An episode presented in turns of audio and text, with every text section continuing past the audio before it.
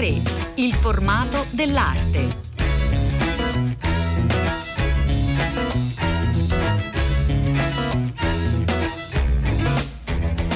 Buongiorno, buongiorno, a tutte le ascoltatrici, tutti gli ascoltatori da Elena del Drago. Un buon sabato mattina, anche grazie ad una mostra, una mostra che vi raccontiamo oggi molto eh, molto molto bella, molto importante a, a Palazzo Altems a Roma, al Museo Nazionale Romano di Palazzo Altems, una mostra dedicata a Savinio.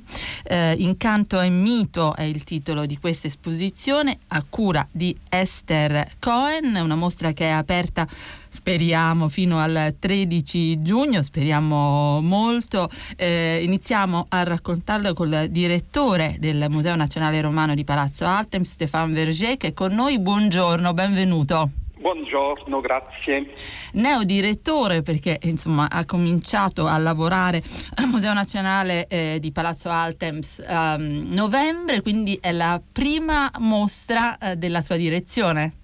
Sì, in effetti la mostra doveva già aprire a novembre e quindi abbiamo aspettato la riapertura dei musei il primo febbraio e poi eh, una settimana dopo eh, abbiamo potuto aprire la mostra che si trova tra l'altro nella, nel percorso espositivo del Museo Nazionale Romano a Palazzo Altems e quindi permette anche di rivedere tutti i capolavori che ci sono al primo piano del, del museo.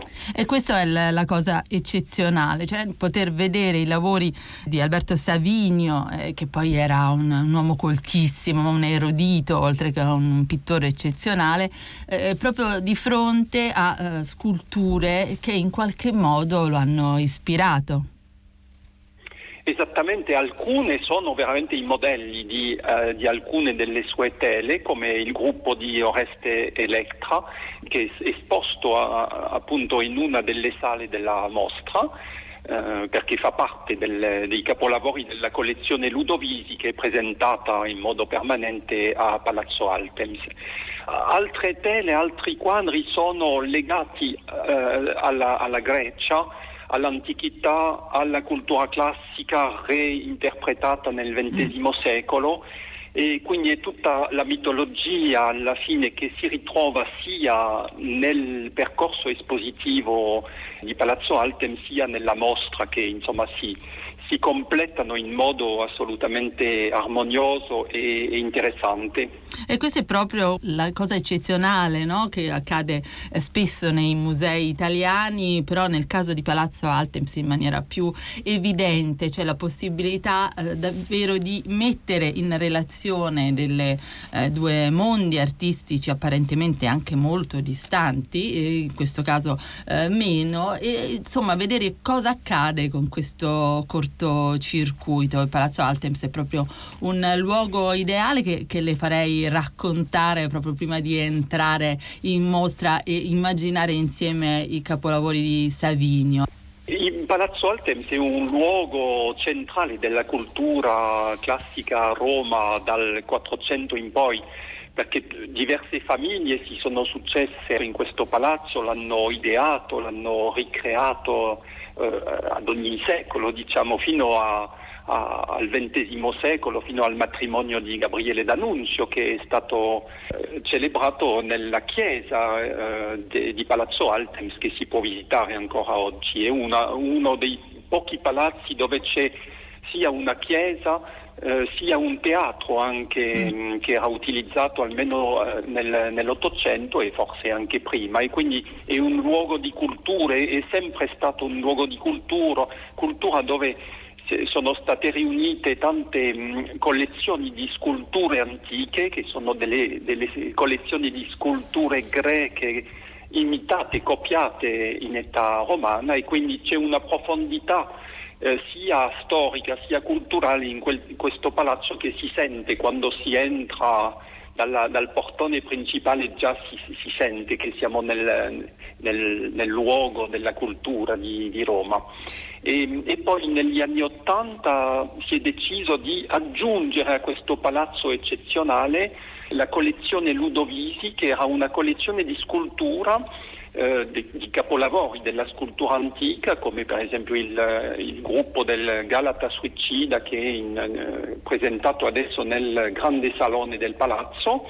E eh, questa collezione praticamente fa cioè tutto il, il giro della, de, del cortile del, mm. del, palazzo. Che è straordinario proprio, sì che il cortile già vedendolo insomma sia davvero un'emozione proprio anche l'architettura di Palazzo Altems a far risuonare le, le collezioni. E, e, poi, e, e, poi, devo dire che mh, le sorprese non sono finite a Palazzo mm. Altems perché si sa adesso che c'era un secondo cortile oltre a quello che si conosce, che è stato trasformato in una sala congressi nell'Ottocento perché c'era il collegio spagnolo del Vaticano e quindi si, si, chiama la Sala dei Papi.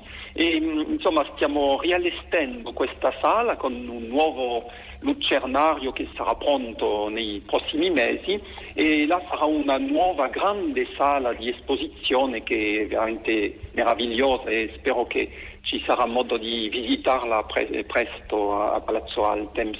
Beh, quindi una doppia sorpresa. Un'ultima eh, domanda per Stéphane Verger eh, su Savinio. Eh, che impressione eh, le ha fatto, le fa eh, trovarsi di fronte a questa galleria di capolavori dedicati poi ai giocattoli? Tra poco le, rec- le racconteremo nei dettagli insieme ad Esther Cohen che ha curato la mostra, ma ecco mi eh, fa piacere ascoltare proprio la sua, la sua impressione di, di, questa galleria? Allora, l'impressione è quella di una grande diversità di emozioni davanti mm. alle opere, perché c'è una prima parte che è una vera eh, mostra, eh, cioè appunto quella dei giocattoli di cui parlerà eh, Esther Cohen e, e quindi eh, questo, cioè in questo contesto insomma, un po' drammatico e bellissimo questo insieme di ricordi dell'infanzia come isole che emergono insomma, di, di un, da un mare di ricordi praticamente. Sì. Poi c'è un'emozione di, cioè della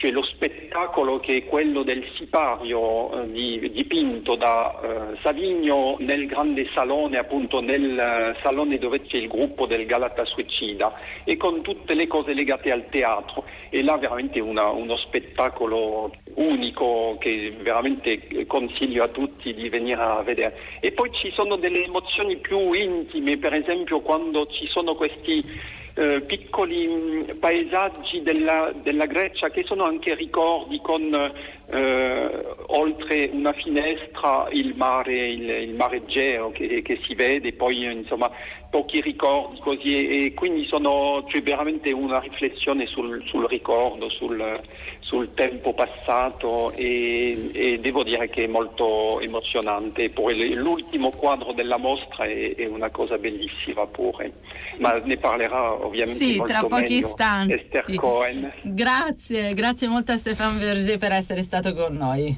Gra- grazie a lei, arrivederci. A presto.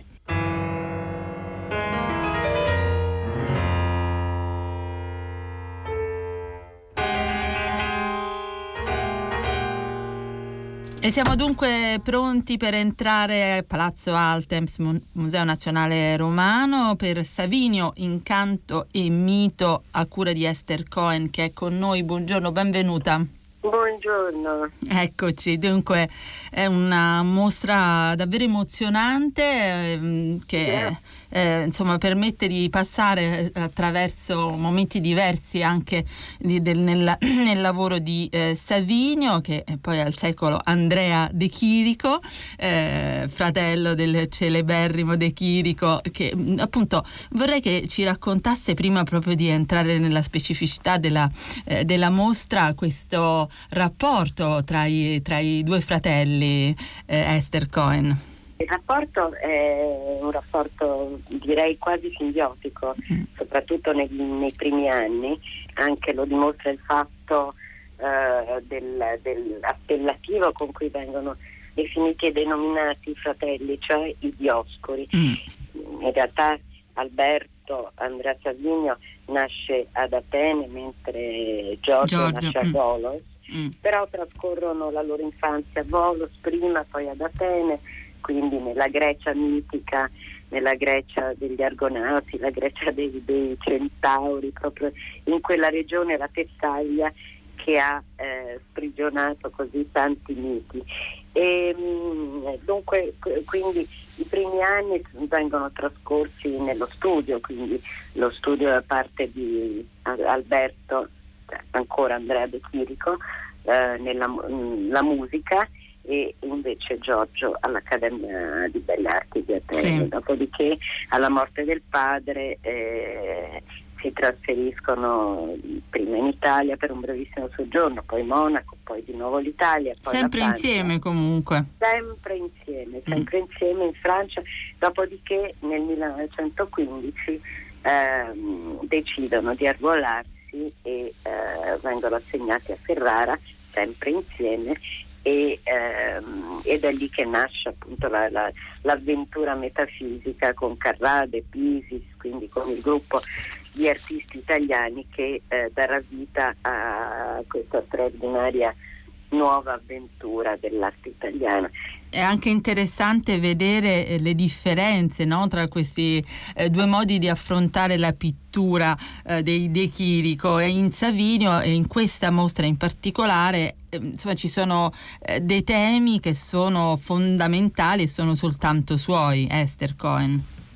Sì, eh, bisogna anche sottolineare eh, il fatto che Alberto Savino comincia a dipingere molto sì. più tardi rispetto a, a, Giorgio, cioè inizia intorno al 25-26 e quindi Giorgio ha non soltanto avviato la sua carriera ma è stato conosci- riconosciuto eh, come uno degli, degli artisti sì. più importanti della sua generazione e anzi addirittura come uno dei precursori della pittura surrealista e dopodiché ci saranno anche delle forti tensioni con i surrealisti, però siamo già quindi in, una, eh, in uno schema che è già diciamo impostato, per cui Andrea eh, inizia eh, a dipingere ma affrontando dei temi certamente diversi. Bisogna dire che un, uno dei te- il tema del gioco era stato in un certo senso mm. anche vicinato da De Chirico mm, nel, nel, periodo metafisico, diciamo, soprattutto negli anni 14-15,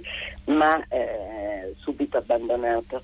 E, mm, invece Alberto Savigno sembra proprio diciamo, affrontare e ehm, elaborare questo tema in maniera, in maniera, certamente molto diversa mm. rispetto a Giorgio, cromaticamente molto diversa eh, con un'immaginazione anche molto diversa. Me sembra so. proprio molto cruciale, soprattutto a visitare eh, la mostra che appunto al primo piano di Palazzo Altemps ospita una vera e propria galleria sul, sullo stesso eh, tema e, e, così evidentemente eh, da essere la, una metafora eh, importantissima per Savinio.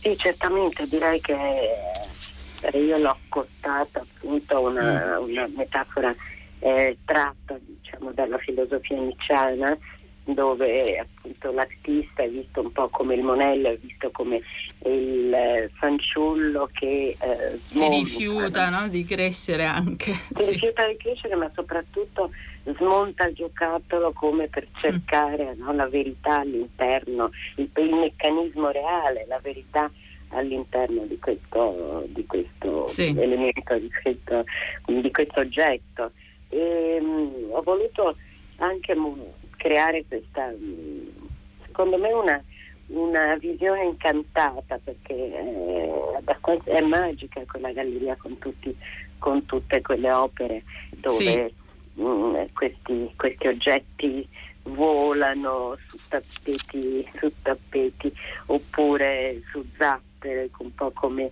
la, la zattera della medusa di Gericault eh, rivisitata oppure mh, mm, questi oggetti abbandonati nella foresta, ma ho voluto proprio creare questa galleria per mostrare anche la diversa eh, poetica rispetto a quella di De Chirico, mm. perché spesso la, la, la critica vede la, l'opera di, di, Savinio come una derivazione eh sì. come, beh, de, del, della pittura di De Chirico, cosa assolutamente non vera, no? c'è, una, c'è, una, straordinaria individualità, una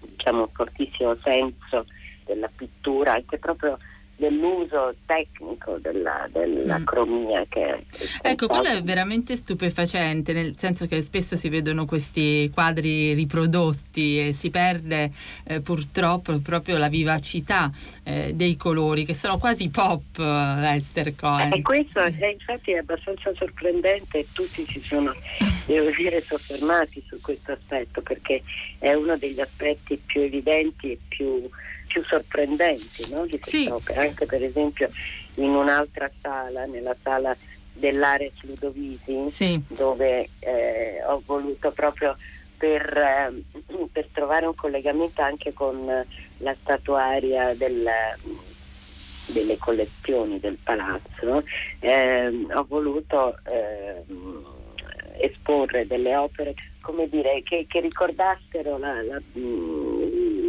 dio bellicoso, no? il dio della guerra, il dio bellicoso, quindi questi cieli pieni di fulmini coloratissimi e che sembrano veramente anticipare alcune, eh, alcune visioni eh, pop, non c'è dubbio. Sì, è molto interessante anche vedere eh, questi appunto monumenti nel caso dei giocattoli eh, rispetto alla superficie di sfondo che invece è cupa e si avrebbe la tentazione di vedere proprio questa età dell'infanzia così meravigliosa, com- così vagheggiata in confronto proprio anche alle tragedie del Novecento no? e comunque alla esatto. pesantezza della realtà.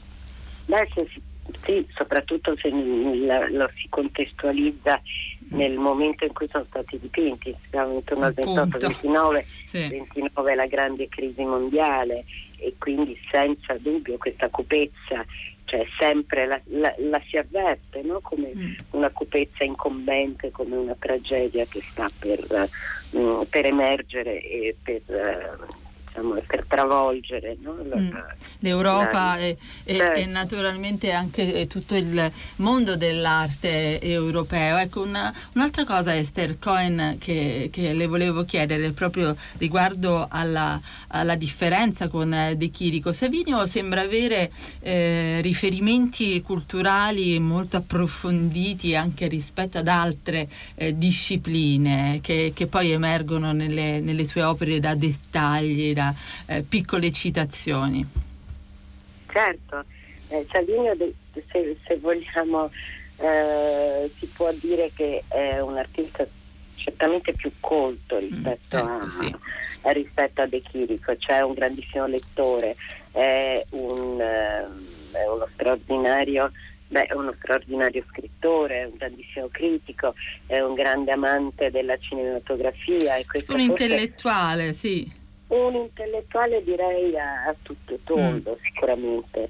Non so, per esempio, c'è questo dipinto che è l'Île de Charme, che sì. è una delle, una delle, dei quadri che dovevano decorare la casa del mercante Rosenberg insieme a Severini, De Chirico, Léger, Max Ernst, Picabia, quindi alla diciamo Gota, al Gota esattamente al Gotha internazionale, eh, queste architetture trasparenti, queste architetture fatte di elementi geometrici eh, che però non hanno nessuna volumetria ma che sono, che sono delle geometrie aeree, ricordano un po' la, le scenografie del film di Fritz Lang, Metropolis. Se, mm. se pensiamo che il film esce nel 27 e Savigno dipinge eh sì, quelle, quei quadri nel 28, è mm. molto possibile che l'abbia visto e proprio perché è un grandissimo cultore di questa disciplina e della, della cinematografia. È molto probabile che sia anche eh, una citazione ed è affascinante, devo dire, in mostra proprio andare a guardare quanto sia raffinato il lavoro di eh, Savinio nel così lasciare emergere tutti i suoi interessi da, senza eh, troppo eh, però metterli in evidenza. È una mostra eh, davvero bella. Noi ringraziamo davvero Esther Cohen per essere stata eh, con noi e avercela raccontata. Allora vi ricordo Savinio in Incanto e Mito eh, fino al 13 giugno al Museo Nazionale Romano di Palazzo Altems. Sono grazie. io che la ringrazio Elena, grazie mille, arrivederci. A presto. A tutti, grazie. Pagine d'arte.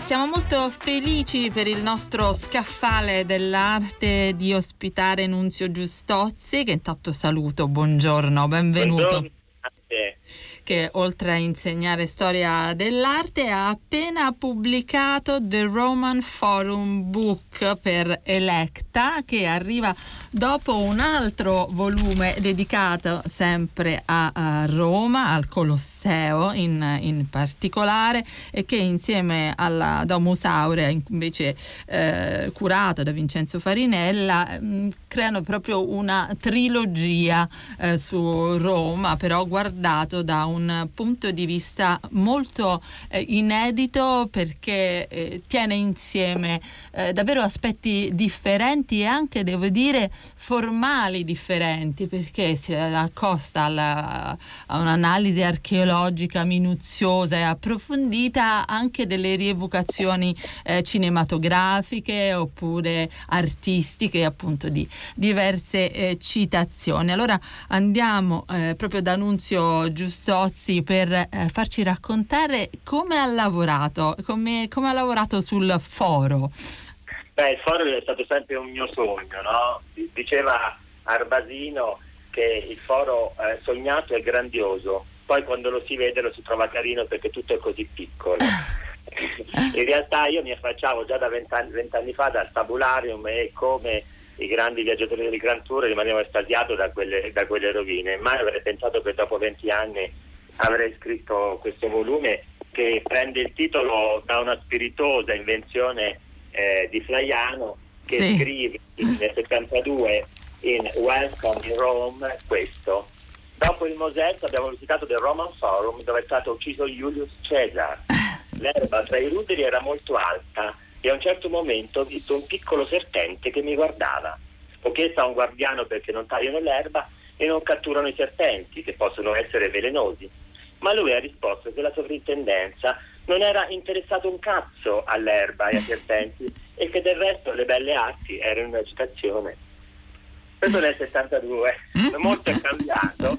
Io ho lavorato per vent'anni eh, in collaborazione con Electa per prima la Sovrintendenza Archeologica di Roma e poi adesso per il Parco Archeologico del Colosseo e devo dire che tanti sono stati gli sforzi per ricostruire una lettura eh, a, queste, a, queste, rovine, una lettura archeologica ma anche culturale, non solo per i turisti a volte distratti ma anche per i cittadini, mm. perché se ne appropriano della loro identità, quella che, che, è la grandezza di Roma e dell'Italia. Uh, Alan Dunn eh, negli anni 60 pubblicò due, due vignette satiriche sul New Yorker eh, che ripetevano un po' l'adagio del, del frontespizio che Sebastiano Serlio aveva messo al suo trattato di architettura nel Cinquecento. Roma quanta fuit ipsa ruina docet. Infatti mm. poneva questi turisti inglesi attratti da Roma dopo vacanze romane di William Wyler e da, dopo l'Hollywood sul Tevere a, di fronte a dei rocchi di colonna, a dei ruderi e si domandavano certo ci deve, ci deve essere stata una lunga storia dietro questi mazzi, come doveva essere stata grande Roma, no? E certo. è, è, vero che, eh, diciamo così, eh, l'archeologia e gli scavi della, eh, dei fori hanno in qualche modo un po' sminuito l'evocazione romantica, il mito, eh, il mito del foro, i suoi simbolismi, le sue allegorie.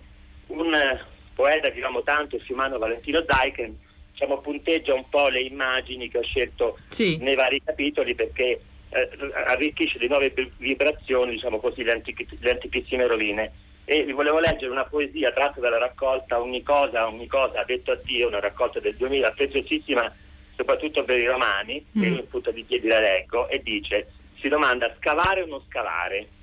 Qualsiasi area ossida il vanto delle scoperte. Straniero, quando vedi degli scavi in corso, distoglie lo sguardo e volgilo altrove. La vita di nuovi riveri ti falsa la mappa turistica e non alza ad un piolo l'inarrivabile scala delle vestigia rinvenute in nostra assenza affideremo il sottosuolo alle poste cosmiche, affinché lo destinino a posti ignoti, a futura memoria di noi, secondo il canone occidentale. Quindi c'è tutta la diatriba, diciamo così, di un paesaggio che cambia. Grande Valentino Zaiken che sì, mi fa piacere eh, molto eh, ricordare oggi insieme a Nunzio Giustozzi che poi è riuscito a ricostruire anche eh, la grande fascinazione dei fori per eh, il cinema mondiale. Sì, assolutamente. Io inizio con una panoramica quasi da documentario eh, che apre eh, Guardi e Ladri, un, un, un, film girato un giorno sì, un giorno no da Monicelli e, e, e Steno. Non è cambiato molto da allora, c'è questa musichetta che fa questa panoramica e poi ricorderete tutti, eh, naturalmente la guardia autorizzata eh, Totò che eh, con un gran lodo di luoghi comuni tratti dai personaggi di episodi celebri della storia romana che si sono eh, verificati e sono stati evocati nel foro tra Poppea e Spito Moderno eh, tende a ingannare un primo turista straniero malcapitato aiutandosi da un giovane Aldo Giuffre, finto professore di archeologia e di numismatica e vinse il nastro d'argento Totò con questo film e addirittura la Palma d'Oro per l'efficace sceneggiatura cui collaborarono nomi del, del carico di Vitaliano Brancati di Enno Seriano. Eh, questo diciamo, è l'esordio, poi tutti conoscete naturalmente eh, l'incontro romantico al, al, davanti all'arco di Settino Severo eh, di Gregory Peck e, e Audrey Hepburn in Vacanze Romane che ha dato eh, tra l'altro un foro che mai sì, prima era visto illuminato con riflettori straordinari che nessun eh, ente pubblico di illuminazione aveva potuto proiettare su quei rilievi così evanidi e questo, e questo ha dato lettura poi a molti altri eh, film italiani di Monicelli, pensate a Donatella o pensate alla Ricci Roma eh, con la splendida eh, canzone romanesca di Carinella Giovannini eh, certo. eh, interpretata da Raschel. E Eh, poi c'è Cinema Petrum, sarebbe... ah, poi Petri anche la, la decima vittima. Oh, la decima vittima è la cosa più corta, diciamo così, Sì. insieme al partner di Bertolucci, un po' psicanalitico che rievoca il maggio del se- francese del 68 nel foro eh, è il film diciamo, più colto, no? è un film sul crinale della fantascienza italiana che si impone appunto per la qualità della sceneggiatura, a cui collaborano anche Tonino Guerra e Flaiano, e soprattutto per i costumi e le scenografie di modernariato oggi diremo, no? mutuati dal Mm. surrealismo, dalla pop art, dell'arte, dell'arte concettuale. Proprio la scena fondamentale si svolge sulle terrazze del Tempio di Venere e Roma, all'arco di Tito e il Colosseo, e c'è proprio un'installazione situazionista, cioè c'è proprio una falsa esecuzione in diretta televisiva con tanto di sponsor e stacchetto pubblicitario, una sorta di reality show ante litteram che produce proprio rispetto al sistema, denuncia del, sistema capitalistico e dell'invadenza ma- dei mass media che da 65 oggi hanno fatto dei passi da giganti, devo dire. Nel libro, che è anche molto bello dal punto di vista grafico, emergono poi anche i quadri che eh, hanno ospitato, hanno citato in qualche modo eh, il, il foro. Eh, uno dei più interessanti è quello di Gino Severini, l'equilibrista. E, eh, eh, particolarmente interessante per noi oggi perché abbiamo appena parlato con Esther Cohen a proposito di eh, Savinio, di un'opera che a Palazzo Altemps che era destinata per la casa di Rosenberg a Parigi. La Vergoscia a Parigi, certo. Sì. il museo romanzo, praticamente. intelligente editore e, e gallerista e, e lì Severini cavalcando anche eh, la fortuna che per- gli acrobiti, le colombine e gli arlecchini avevano avuto nella pittura europea degli anni tra i 20 e i 30 eh, mette personaggi in costume tratti dal mondo gioioso e malinconico della commedia dell'arte alleggerendo i ruderi dal loro senso di abbandono dagli effetti del tempo trascorso. Conferisce loro la provvisorietà di una scenografia teatrale. E quindi questa è la, è la leggerezza che dagli appo- dopo pochi anni sarebbe stata eh, trucemente eh, distrutta dalla retorica di regime che invece fa dei fori proprio lo scenario, il palcoscenico della, della propaganda ideologica. Anche se io non ho voluto inserire nel mio libro eh, quadri retorici perché persino Duilio Cambellotti che dipinge i muri del palazzo del governo di Ragusa con un trittico sulla marcia su Roma riesce a, diciamo così, col suo stile così raffinato, distaccato, cristallizzato delle figure a temperare eh, diciamo così, eh, L'aspetto lo- più propagandistico. più lugubre, Mm, eh, come mm, fa anche. Cagli per i, le tavole dipinte per l'esposizione internazionale delle arti e delle tecniche di Parigi del 37 che Ciano avrebbe voluto distruggere perché secondo lui poco celebrativa e rispettoso della romanità, della nuova romanità. Poi c'è Deinesa che viene a Roma, per esempio il grande realista russo, viene a Roma per la quadriennale del 35 di Cipriano e Fisioppo e fotografa il contesto artistico e mette due operai che vanno in bicicletta davanti al Mercato sì. Traiano, eh, così eh, molto leggeri anche se eh, dominati da una statua eh, quasi rubata dal, dallo stadio dei martiri del Debbio del 32 Truce con i suoi eh, caratteri ancora duri e ruggenti, diciamo così.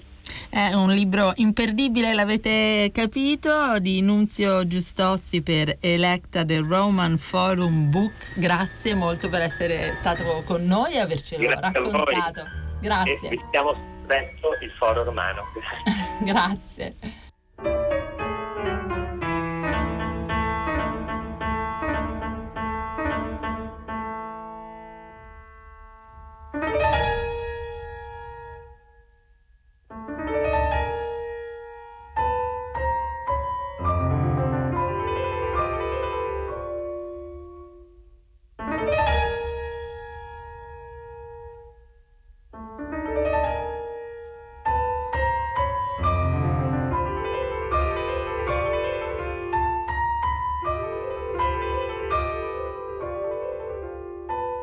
Una puntata molto dedicata ad Alberto Savinio, anche per l'aspetto musicale scelto dal nostro Valerio Corsani, in questo caso dalle Chants de la Mimor del eh, 14, 1914, un atto unico. Noi con queste note musicali vi salutiamo, lo fa Cettina Flaccavento, curatrice di A3 ed Elena del Drago che vi augura un buon proseguimento di ascolto su Radio 3 e un buon sabato. A presto!